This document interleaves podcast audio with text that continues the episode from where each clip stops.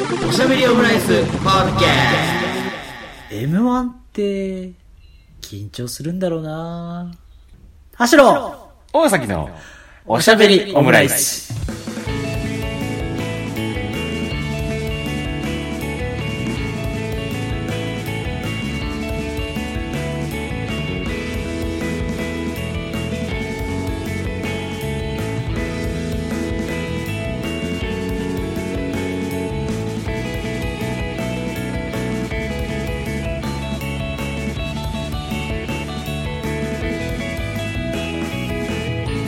等身大のカルチャートークおしゃべりオムライス第253回の配信です。う田代です。大崎です。よろしくお願いします。お願いします。こんばんはお。願いします。はい。こんばんはでございますけれどもね。あの、まあ、師走師走と言っておりますけれどもね。あの、まあ、これがですね、師走でございますよ。あの、まあ、これが配信されているのがですね、おそらく、おそらく12月16日金曜日というですね、まあ、日程になるんですけれども、まあ、ちょっとまだ今の段階では分かってないんですけども、まあ、これがひょっとしたら今年最後のおしゃべりオムライスになるかもしれないということでね。これをあなたが聞いているということは、私はここにいません。のメッみセージですねね。。うん。あなたがこれを聞いてるということは、もう今年おしゃべりオムライスは更新されないということでしょう、みたいなことですけど。でもそれは、あの、ぶっちゃけ我々にもわからないというね。うん、ちょっとこれがどうなるかというね。なかなかこうミステリアスな感じでね、ラジオをお届けしてるわけでございますけどもね。まあ、この日、16日にですね、えー、配信してますというふうに話しましたけれども、まあね、もうこれぐらいの時期になるとね、まあ、いよいよと言いますか、あの、もう、あの、もうもはやね、国民的行事になった感もありますけれどもね、えー、M1 グランプリ、あります。ねえ、もう直前となりましたけれどもね、あの、先日ですね、準決勝が行われまして、まあ、準、えっ、と、決勝進出ね、9組発表されましたけれども、えー、ダイヤモンド、ロングコートダディさやか、米田2000、真空ジェシカ、男性ブランコ、ウエストランド、Q、壁ポスターということでね、まあ、この9組が出ていて、えー、で、プラス1で敗者復活枠という感じになるんですけれどもね。あのーなんかこう、すご、な、もうなんか、もうす、すごいなと思ったのがさ、あの、はいナンバーってあるじゃん。はい。スポ、スポーツ紙の。ああ、はいはい。うん。まあ、だもう今時期的に言ったらもうワールドカップですよ。まあそれこそもうなんか11月、まあ末とかだと、まあまだまだ全然ね、こう日本代表が、まあグループリーグ戦っててみたいな時期であるにもかかわらずですね、12月1日に出た GO の表紙が M1 グランプリだったっていうね。会社の人怒ってましたよ。怒ってた？ななんなんだ ?M1 ってそんな、すごいのか？すごい、私がお笑いが好きだみたいな話してないのに、すごい何人かに言われましたもん。お笑いの顔しやがって、お前はワールドカップよりお笑いの顔してるだろって言って、まあまあまあまあ、全然そうですけど、っていう話をしましたけど。なんか、ハスってるみたいな感じで、え、なにそれ、M1 ってすごいの？みたいな。ギャラクシー賞すごいの？みたいな感じになってますけどね。だから、うんナンバーの編集長に言ってくださいよっていう。そうね。確かに言わんでくれよって思いながら。そうそう。本当それはそうだし、あとはなんかその、あの、ワールドカップはワールドカップで、あの、臨時増刊号を出すみたいですね。あの、まあ、てか出てるのか、これが喋ってる段階ではね。あの、日本代表グループステージ総集編ということで、うん。でもなんか、あの、結果論ですけど、なんか、どい、あの、コスタリカ戦が終わったタイミングでこの M1 号が出てるんですけど、コスタリカ戦は負けてしまったんですよね。で、スペイン戦が終わって、いや、なんかドイツとスペインに勝ってすごかったですねっていうタイミングでこの臨時増刊号が出るから、まあ結果的に良かったんじゃないかっていう感じもね。確かに前もって出すワールドカップのこれからみたいなのより、内容は、取材はしやすそうですもんね。まあね、そうそうそう。まだそれを考えるとね、うん、M1、まあこのタイミングで、あとはまあ M1 に関してはまあ準決勝が終わって、決勝が発表された段階でこの、まあなんかまあこれまでの振り返り、まあほぼほぼこれまでの振り返りっていうところではあるんですけど、まあこのコンビが注目だみたいなのも出てますからね。あの、これ僕買ったんですけど、なんかぶっちゃけまだ読めてなくて、なんでかっていうと、読み応えがめちゃめちゃあるんですよね。らしいですね。本当そう、50ページぐらいにわたってだから、もう。図鑑だなでしかもなんか、そう、で、しかもなんか、スポーツ紙のね、記者の皆さんだから、そのなんか、なんか、あの、文章でのその、ストーリー作りがめちゃめちゃうまいっていう。センセーショナルなんですね。そうそうそう。だからそれでね、もうほんとめっちゃ読み応えがあるんでね。ぜひこれちょっとまあ、この段階ではちょっとひょっとしたらもう買えないかもしれないですけど、ちょっとまあ、これおすすめなんでね、ぜひちょっと買って、皆さん読んでみては、読んでみていただきたいなというふうには思ったりするんですけどもね。ただ、あの、ちょっとね、まあ、この今回 M1 の、まあ、話みたいな感じになるんですけど、ちょ、ちょっとなんか話したいなって思った、まあ、理由と言いますか、まあ、きっかけと言いますかっていうところなんですけど、はいはいあの、まずこの田代さん的にこの今回の M1 ってなんか、まあ、ここまでね、こう、決勝発表されましたっていう段階までで、あの、ざっくりとした聞き方ですけど、えーどうですか？いや、面白くないよ。面白くない。それはなんでですか？なんか、地味だよ。決勝に行く人が。決勝に行く人の絵面が地味だよ。去年がやっぱあなんか、色とりどりだったじゃないですか。あー。物理的に。うんうんうん。だからなんか誰が勝ってもなんか、こう、うん、あ、そうか。っていう、こう、あ、そうなのか？っていう、こう、なんかワクワク感とかっていうのが、なんかちょっとうん去年よりは、ちょっとこう、今の段階では劣るというか、まあ確かに山内さんがね、あの、誰が優勝しても違和感があるメンツが揃いましたって言ってましたけどね。そうなんですよ。うん。まあでもなんかその、まあ、準決勝に関してはほんと受け順で、あの、ほぼほぼ決まってるみたいなんで、まあそこはなんかまあ、もう、まあ去年もそうだったみたいですけどね。まあそこは本当に、まあそもそもなんか準決勝にさ、進出したこう、コンビが結構なんか渋かったというかさ、うん。なんかガチでやってるなっていう。まあなんかそれこそラストイヤーで残ったのがまさかのカモメンタルだけっていう。そうラストイヤーでそこ、うん、残すのかっていうね、なかなか。まあ、あとはまあなんかその個人的にはね、まあそのなんかケビンスとかママタルトとか、のあたりも見たかったなっていうのはあるんですけれども。まあでもこれね、準決勝受け順だってことはまあそこは仕方ないなっていうふうには。あとまあシンクロニシティとかもね、準決勝まで進んできたりしてましたそう。なんですよ。これで解散しちゃったらちょっとショックですからね。うん。まあでも敗者復活戦では確実にもう見見れるということなんで、そこはちょっとね、皆さんちょっと、あの、屋外のね、あの、コンボイジャンプとかも見れたりするんで、そこもちょっと、あの、うん。まあ楽しみだなっていうふうに思ったりするんですけど、何でしょう、この、まあ準決勝に進んだ段階で、まあなんかその、えー、まあランジャタイがね、ちょっと今年はちょっとこうと通れなかったりみたいなのもあったりしたじゃないですか。はい。うん。そうなんですよ。応援してましたからね。うん。なんか、これずっと1回戦のからほぼほぼ上がってる動画全部なんか見た気がするんですけど、うん。YouTube とギャオと。うんうんうん。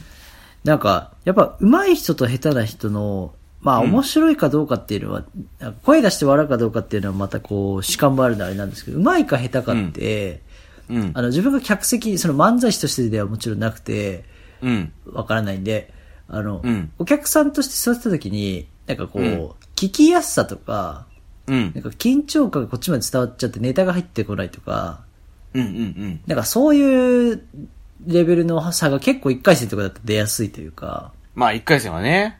そうそうそう。で、なんかこう、見やすい、うまいみたいなのが徐々にこう2回戦とか上上がるとあって、なんかその中でも、ランジャタイは、なんかネタこそなどういう展開か何やってるかわからないっていう話なんですけど、うん。なんか、この人たちはふざけてて楽しいことをやってるということのカンパ系力というか、塗り絵で言うと綺麗に塗られてる。ただ、その絵柄はわからないみたいな。うん。だからこそなんかちょっとこう、アート感あるというか、ただ綺麗に塗られてるという事実はなんかすごくわかりやすいので、うん。でなんかその聞き取りやすさみたいなところの方が、うんまあ、去年に増して、なんかこう、入ってくる感じがしたんで、そういう意味でも応援はしたんですけど、うんうんまあなんか落語力みたいな言われたりするのもなんか近い感じがそこなんかなと思ったんで、だからそういう人こそテレビに出てほしかったなという思いはありましたね。他の組を含めて。あ、あと、私が、こう、うん理想の、えー決勝3組っうん。うん。ていうと、さ最終決戦。うん。はい。えー、まあ、ランジャタイ、うん。えー、ああと、オズワルド、うん。阿佐ヶ谷姉妹うん。の3組を期待してました。ああ、全組通んなかったっすね。そうなんですよ。うん。阿佐ヶ谷姉妹の、なんていうんですかね、テレビパワーと、うん。なんか大喜利力みたいなところが漫才に込められているのをすごい期待してたんですけど、うんすごい、すごいなんか、めちゃめちゃかっさらいそうだなって思ってたんですけどね。うん。M1 阿佐ヶ谷姉妹優勝阿佐ヶ谷姉妹ってなんかすごいいいなーって思ったんですけどね。うん。阿佐ヶ谷姉妹、あの、あれ、な、3回戦だったかな？あの、なんか、あの、メンチカツの、あの、交差点のあれの下りめちゃめちゃ面白かったですね。もうあれはね、多分、吉祥寺を知りすぎてるから、うん。めちゃめちゃ笑っちゃったっていうのはあるんですけど。そうね。うん。あの、メンチカツがあるところの、あの、交差点と並んでる様子を表すのに、こうなんか腕を必死にクロスさせてる。おばさんが、おばさんが腕を必死にクロスさせてるってのがめちゃめちゃ面白かったですけどね。スキップ、うんスキップしてましたもんね。うん、そうそうそう。十字のところね。うん。うん。なるほどな。まあ、なんか、なんかその、なんか、な、なんていうんですかね。まず、なんかちょっと思うのが、なんか、ラン、でも、なんだろうな、ランジャタイってぶっちゃけもう良くないかってちょっと思うんですよ。M1 出なくても。はいはい。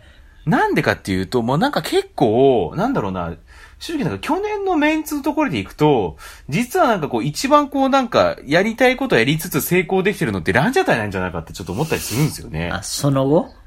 その後、うん、なんか冠もさ、やってさ、なんかもうあのー好き勝手やってるわけじゃないですか。そうですね。うん、それを考えると、なんかぶっちゃけ今年はもうなんか、なんだろう、正直、俺出ないとすら思ってたもん、に今年は。あ、M1 自体に？うん。うん。だからやっぱ決勝の舞台まで上がって、別に優勝するとかじゃなくても、決勝の舞台に上がって、テレビで、うん。なんか、こんなこともやるんだっていうのを、なんか、見たかったなっていうのはありましたね。ああ、なるほどね。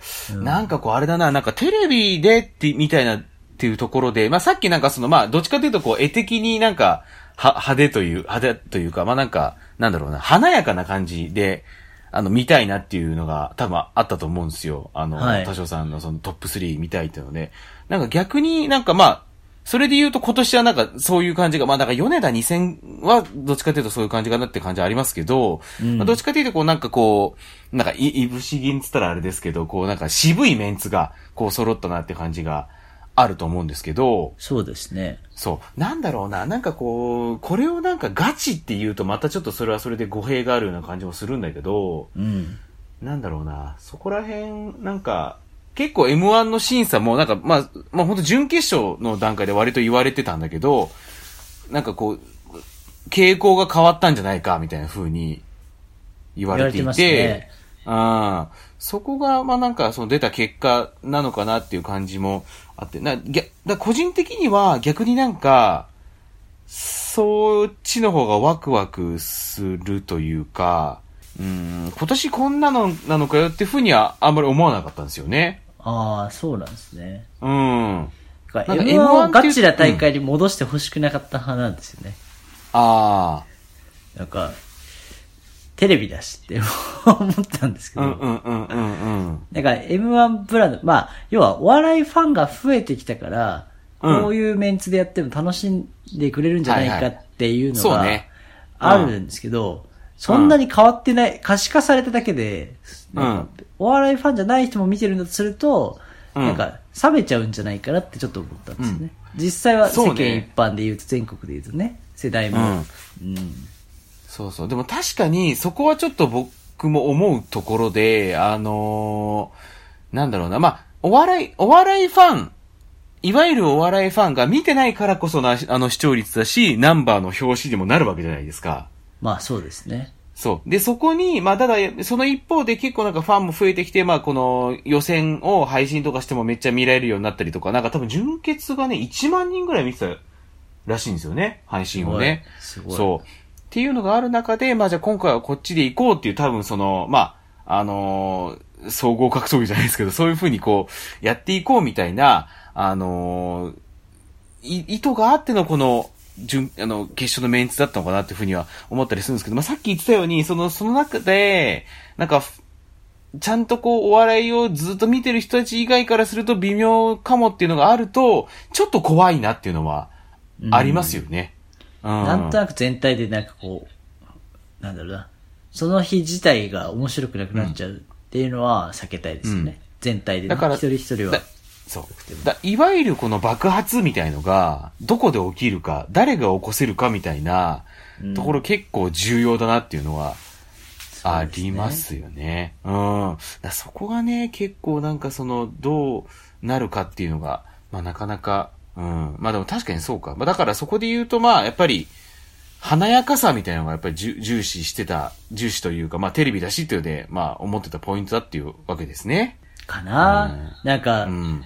初めてさ、学校に入学して部活紹介やりますみたいな発表でさ、うん。なんか、この学校、どの部活入ろうかな、票入れようかなって思ってる時に、この学校文化部しかねえのかよ。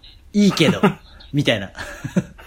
なんか別に入るとは、入るとは限らないけど、やっぱサッカー部、バレー部、テニス部がどんな人かも、ちょっとやっぱバランスとして欲しいよなっていう気になるというか。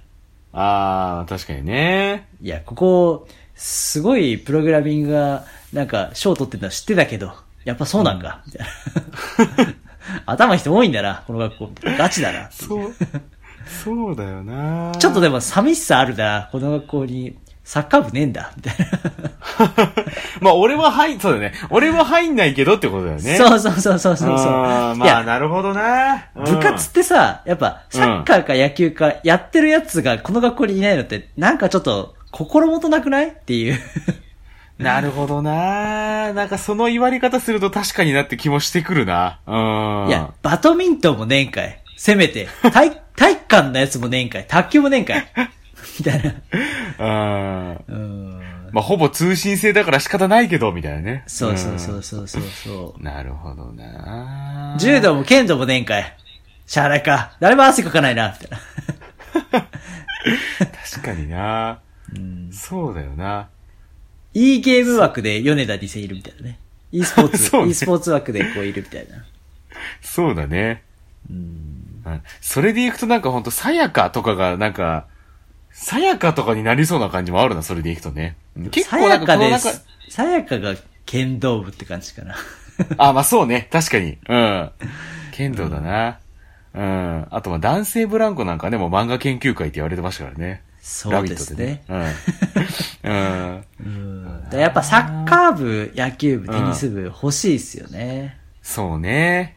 あ、なんうか、ん独自の面白さを持った、それぞれの帰宅部って感じするかもしれないですね、今回。あ、た、そうだ。あ、確かにね。なんか、俺ら別に家でめっちゃ面白いことやってるしっていう、まあ面白いの分かったけど、いや、ここ、うん部活紹介の時間で視聴覚室撮ってるんですよ。2時間。みたいなものを っていう、こう、新入生側の気持ちというか。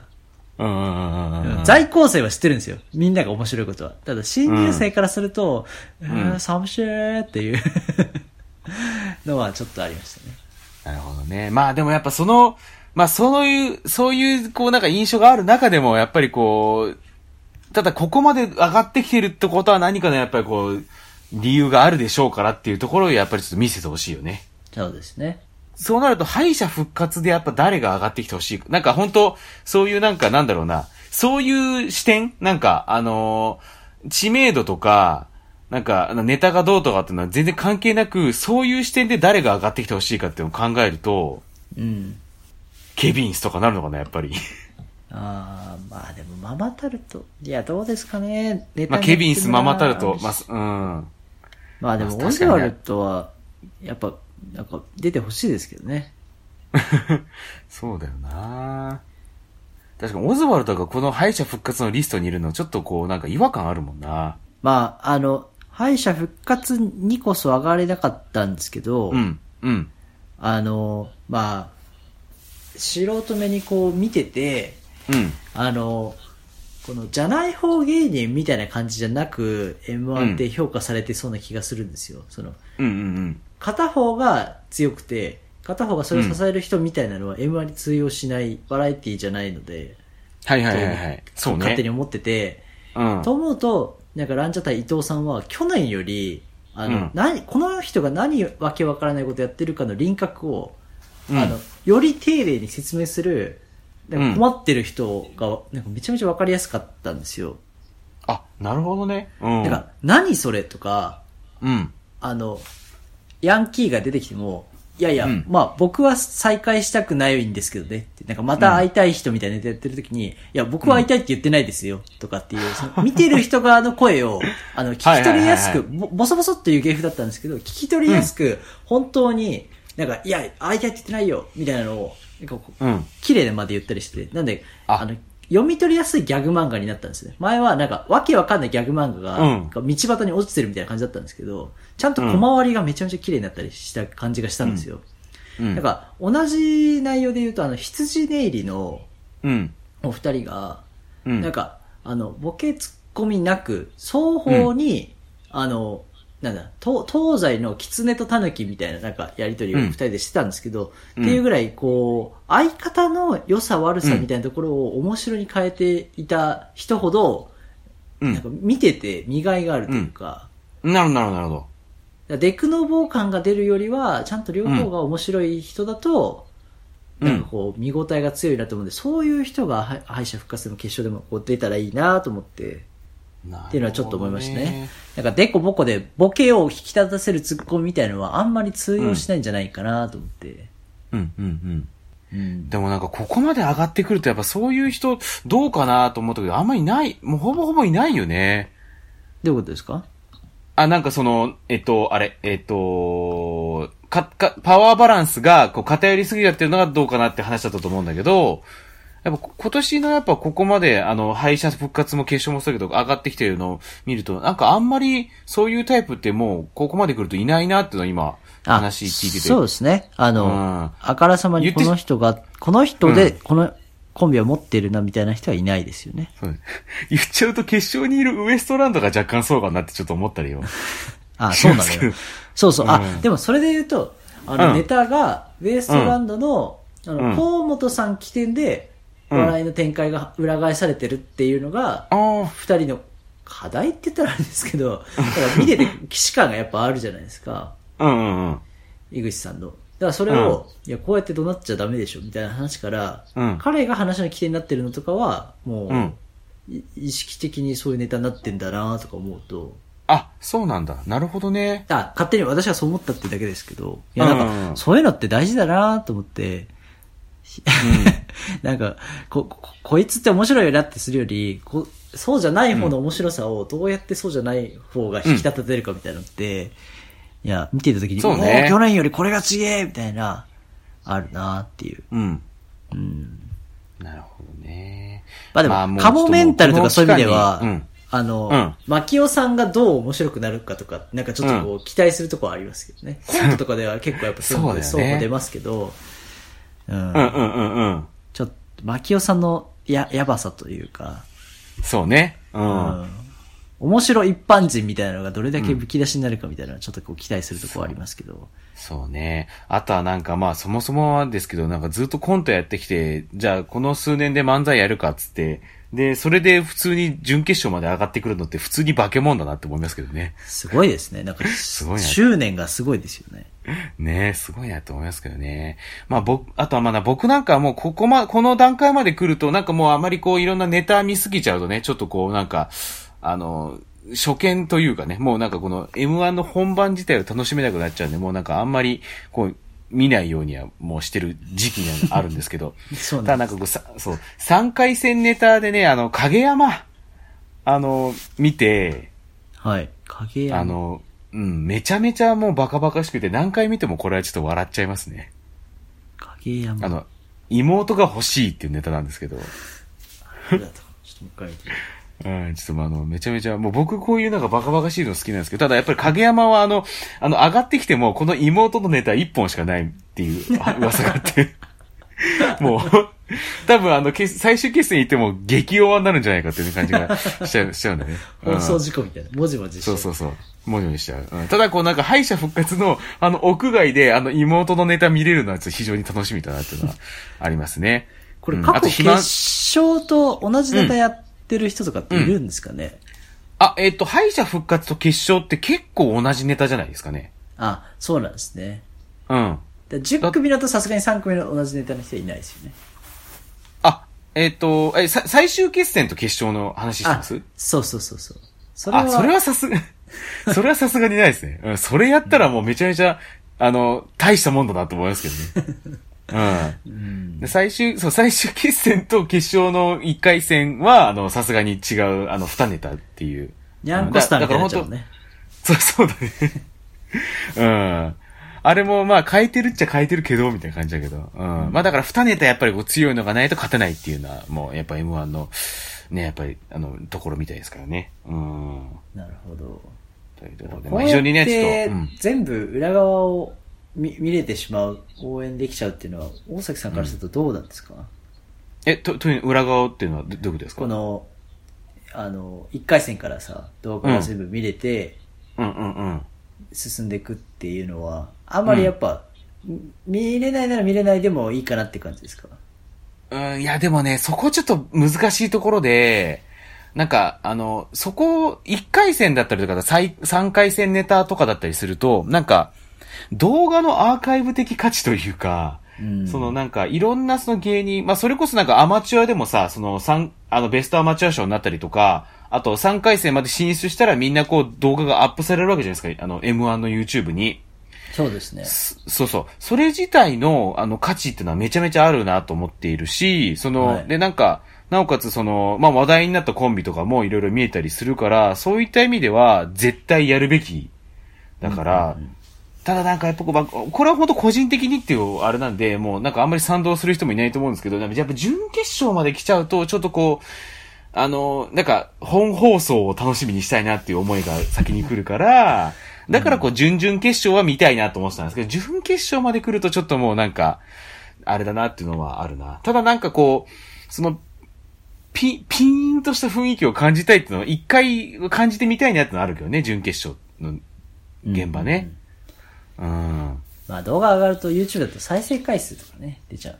そうそうそう。うん。あそうなんだとやっぱ思いますね。うんうんうんうん。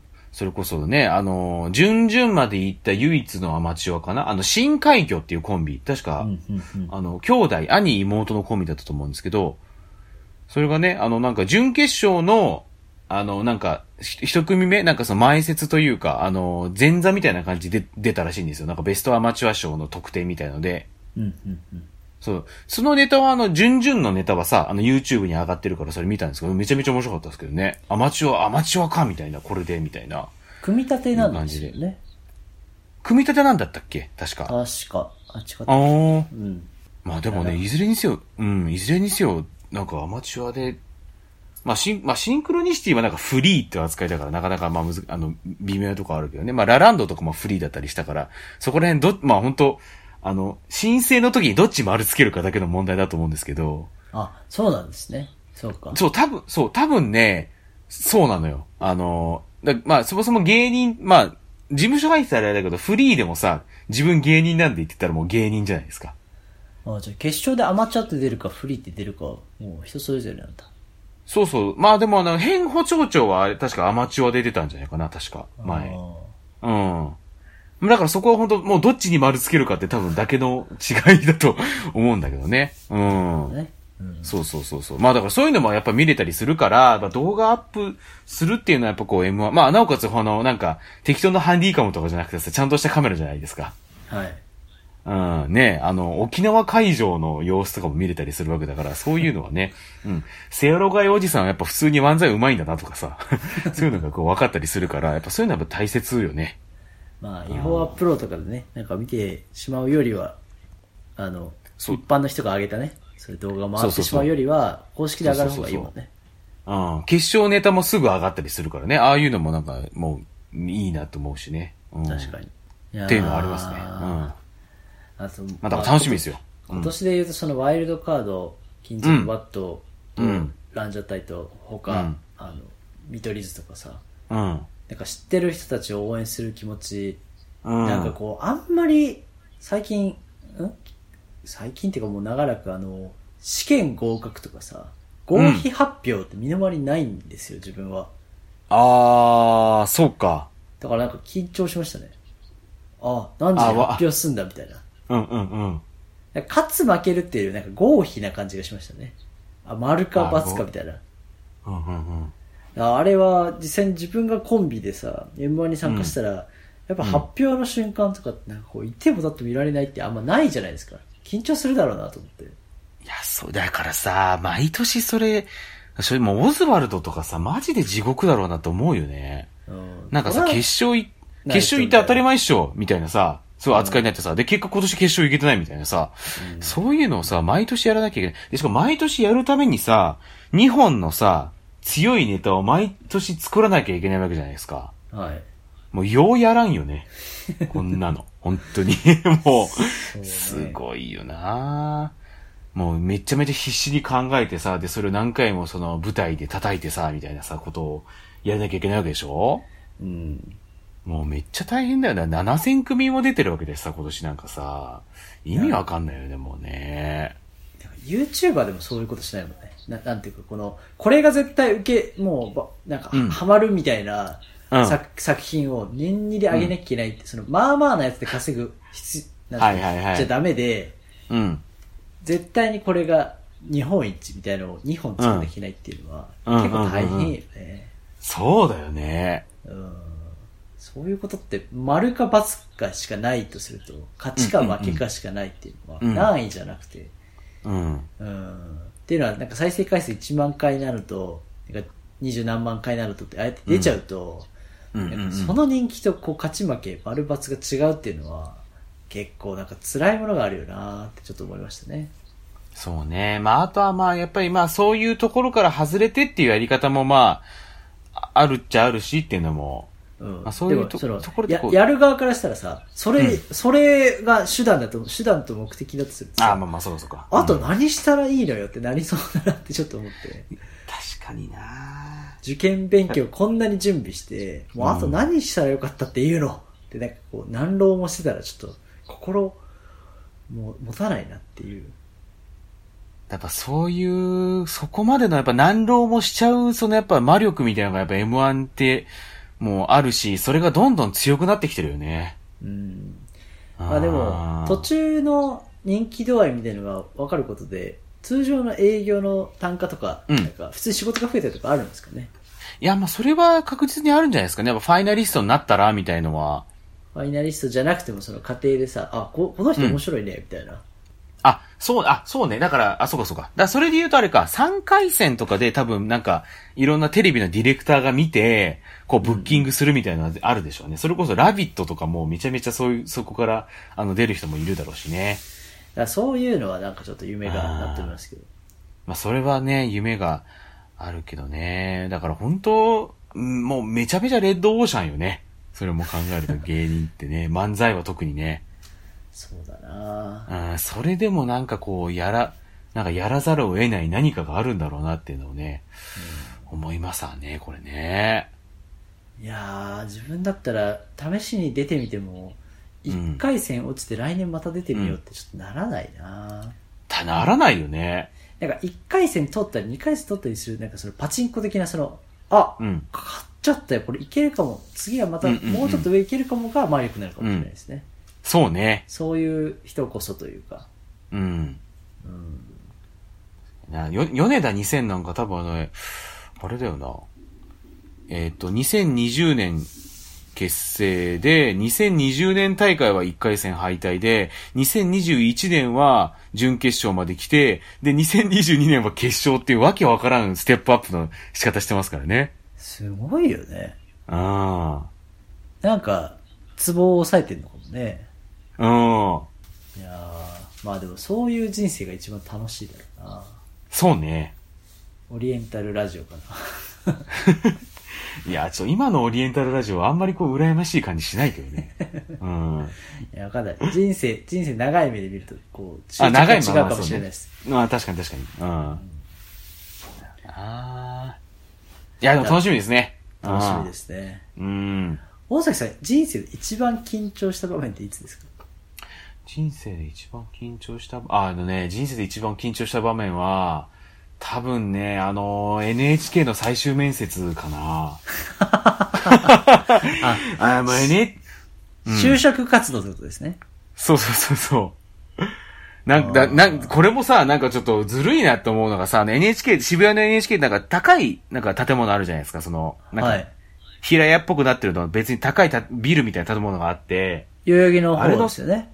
あ、そう、代々木の方にある。で、そのさ、なんかめっちゃ最上階ぐらいのところまで連れてこられて、はい。で、そこで面接するんだけど、なんかめっちゃ広い部屋に、うんなんか多分向こうがなんか4、5人ぐらいだから多分役員っていうかまあ多分圧迫だったと思うんだけど、あれ。広い部屋に、うん。4、5人面接官で、そう。で、窓からなんか東京の 景色が見えてみたいなさ。何回ぐらいなんですか？いや、二十、うん十何回ぐらいかな、あれ。ちょっともう、忘れちゃいましこたけど。っちは何人なんですか？こっちは一人よ。あ、1対5なんだ。うん。ああ、そうでまあ距離もあってさ面接実は経験したことないかも。いや、なんかあんまりないよね。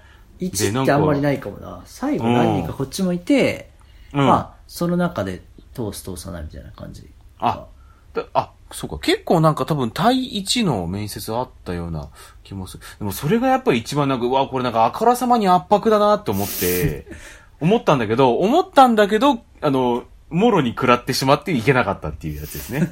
うん。そうそうそそれってな、面接受けてる時の方が緊張します、うんそれとも発表を待ってる時の方が、なんか、あーってなります？う。えっとね、あれはね、確実に受けてる時だったと思います。あの、まそあ、も、あ、ものにもよるけど、な、なんかね、その NHK の時に関しては完全にね、緊張したし、もう、ああ、もう圧迫だわっていうので、テンパっちゃってたね。あ うん。ーそれはだからそれ、そう。特にそうだよね。そう。でそれがあったから、多分ね、発表の時もね、多分ダメでしょうっていうのがあったから、うん。まあ、ありましたね。で逆にさ、それなんか、いけたかもの方がさ、緊張するっしょ。その、あーそりゃそうだね。合否見る時の方、見るのは。NHK の時は完全にもう、あの、緊張しまくってテンパってました。うん。ああ、確かに。であれは、あれはちょっとやりに来てたね、NHK がね。圧迫を演出しに来てましたね。うん。ダメだったかもなーって思う性格より、うんこの二十歳前後の頃の方が、いけたっしょってなんか何も世の中のことを知らない時こそ、はいはいはい就活でダメだったかもって自分は思わなかったら、あ全部通ったわけじゃないんですけど、うん。まあ面接官の人はいい人だったのかもしれないな。なんかすごい笑ったり質問が、自分が1喋ると、なんか3質問が来たりとかして、なんか盛り上がってるぞ、会話がと思ってたんですけど、うん普通に落とされたりすると、なんだよそれと思って。そうだよな。うん。で今ね、その、30とかなってある、思うけど、そのやっぱ、面接も、その面接のか、あの、場所も、やっぱりなんか、会社のピアピールの場というかさ、そこでなんか、悪いあれしたら本当何言われるかわかんねえからっていうのはあるからさ、うんみんなそうするんだなって。逆になんかその、圧迫とかってようやるわな、まあでもマスコミだからな、みたいなのはありますよね。まあでもそのぐらいこう、き、器量を見られるというか、うんはあるんじゃないですか、うんた。ただただ嫌がらせではなくて、うんそそういう中でも通る人っていうのは誰なのかっていうのは、まあそうね。うん。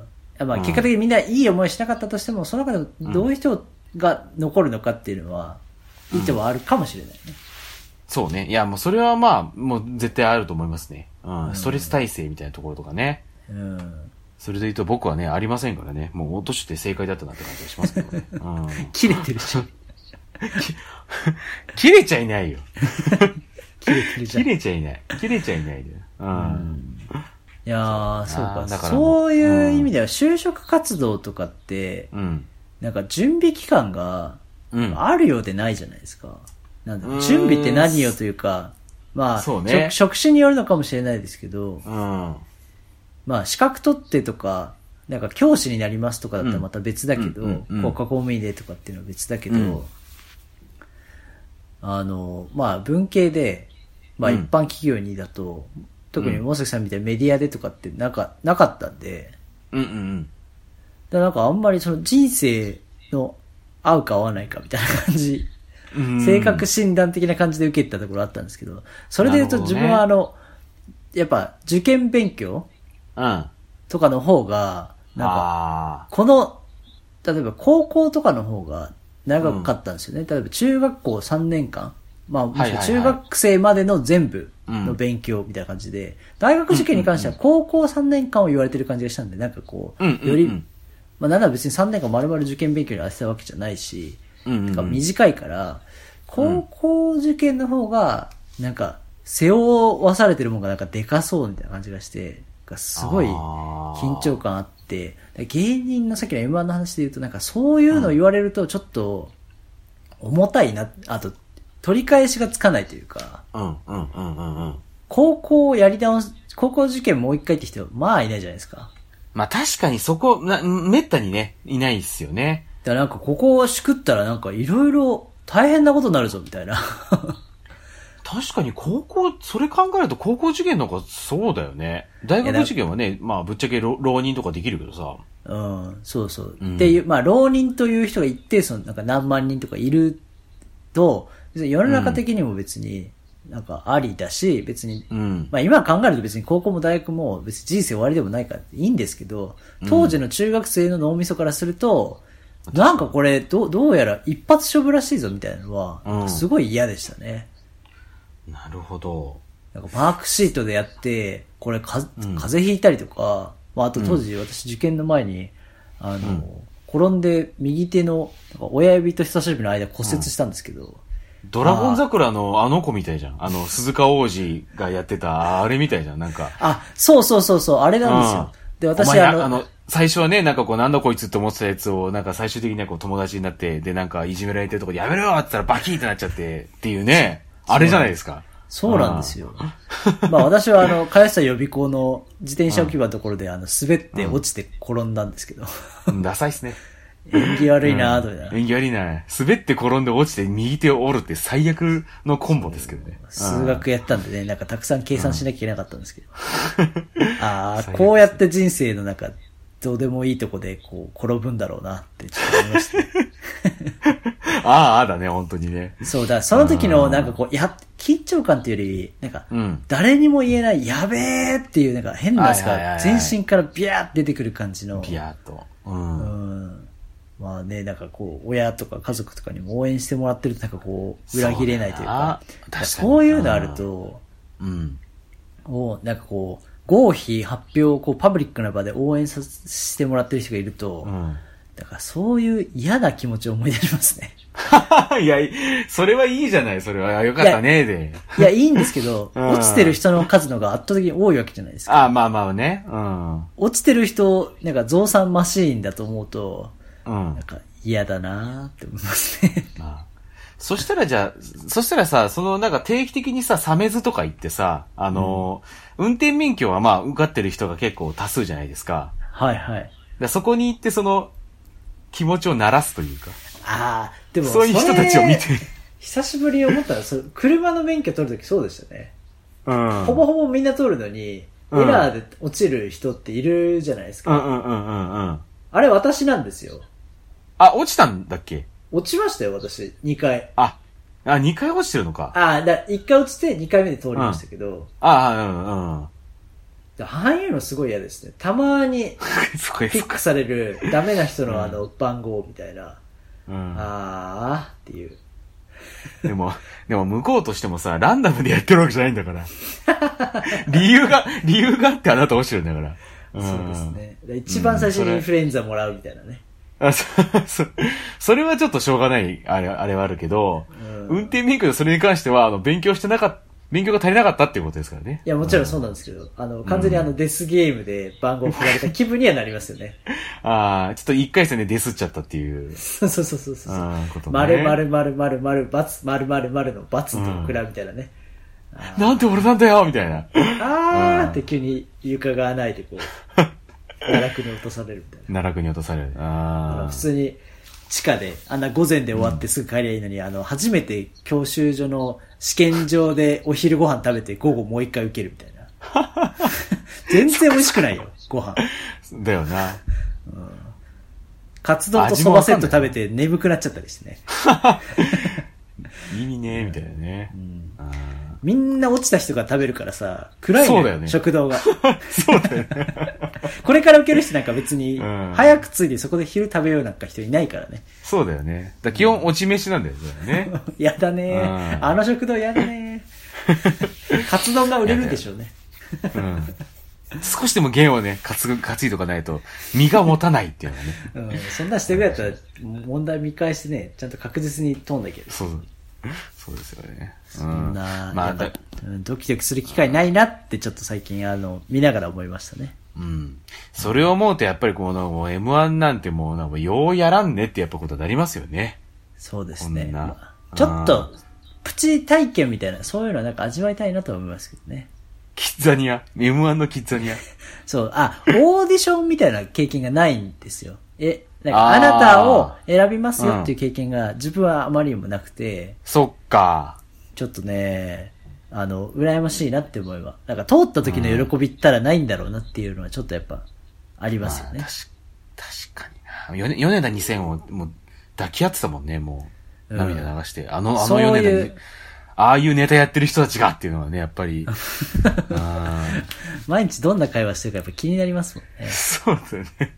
うん。ね、まあそういうのね、どうも。まあでもね、やっぱこう、まあ今回ちょっと決勝残ってるのは地味なんじゃないかみたいな話もありましたけれども、そうねまあそういってこの、前のこの見印象、そう、前の印象をどうやっぱここで覆すかっていうのはやっぱり楽しみなところですからね。M1 グランプリ12月18日日曜日午後6時34分から生放送ということでね。はい。敗者復活もね、こうあの、誰が上がってくるのかっていうのはなかなかこう結構、あの、誰が上がってくるかで結構なんか、その、回の流れも変わってきそうだなっていう感じ、印象もね、しますからね。これぜひちょっと、要チェックだなっていうふうに思いますね。いやー楽しみですよ。うん。本当楽しみ。いや、もう自己との向き合い、ちょっと辛いな。自分をこう、出さなきゃいけないっていう、ただの憑依ネタとかじゃなくて、この人柄が面白いって思われるってことは、やっぱ、自己肯定と自己否定になると思うと、なんか、漫才だからね。そうなんですよ。うん。そうなんですよ。ちょっとやっぱネタ書いてみたいなって思ったりしますけど、なんか自分が出すぎてなんか怖くなっちゃいますよね。でもそれが漫才なんだもんね。それを思うとちょっとやっぱ怖い。一回戦でやっぱ面白くないなって思う人やっぱ自分が全然ないんですもんね。ああ、なるほど、ね。すごい思いますもん。自分のネタ見返して笑ったことあんのかってやっぱ言いたくなっちゃうんですよね。ああ。嫌な作家。どうなんだっていうね。まあやっぱそれがね、一番こう漫才にとって大事、大事ってことありますからね。はい。うん、でもやっぱ楽しみです。まあ、ということで、えーおしゃべりオムライスもですね、グッズ発売しております。T シャツ、あとサコッシュなど数字でご購入いただけます。メッセージもどしどしお送りください。お願いいたします。おすすめの調味料、春、夏、秋、冬にまつわる上がる話、最高のちくわの S バイが食べられる店、最高のカルビ丼を食べられる店、おでんにおける練り物の魅力、もう寒くなってきましたからね、ぜひこれは知りたいところですね。最高の松印のコーナー、最高のトム・クルーズ、トップガンの感想、大人の遊び、私、リンゴ農家だよ、ということで、しゃべおットマーク Gmail.com、shabeomu アットマーク Gmail.com、もしくは Twitter、インスタの DM、えー、リプ、コメントなどでお寄せください。番組内でお便りをもらった方にはステッカー、特にグッと来た方にはグラスを差し上げますので、ぜひ、えー、住所を隠すの上メッセージを送りいただければと思います。ということで、えー、っと、どうなる、ちょっとまだどうしようかって感じですけれども、これが果たして今年最後のおしゃべりオムライスかな？というところでございますけれどもね。まあだからちょっと最後ちょっとじゃあ、まあ良いお年を的なこと言ってきますか。良いお年を。良いお年を。良いお年を的なことって何かあるかなと思ったけど、良いお年をしかなかったですね。そうですというね。ことでね。はい。来来来年うんこそはポッドキャスターとしてね、名乗れるような活動をしたいですね。そうですね。だから本当まずちょっとね、先あの前回も話しましたけど、名刺を作るとかね。いいですね。うん。いうことが始めたら。QR コードき付きなさ、名刺を。あ、そうね。QR コードから行ったらもう聞けますよということでね。はい来年はもうちょっとね、こういろいろ広げていきたいなというところもありますからね。あの、今年はね、本当にいろんな、あの、おこちらが思っているより多くの方に聞いていただけたようだというのが分かりましたのでね。確かに来年そう。そうですねん。ポ Spotify 君のおかげでね、分かりましたからね。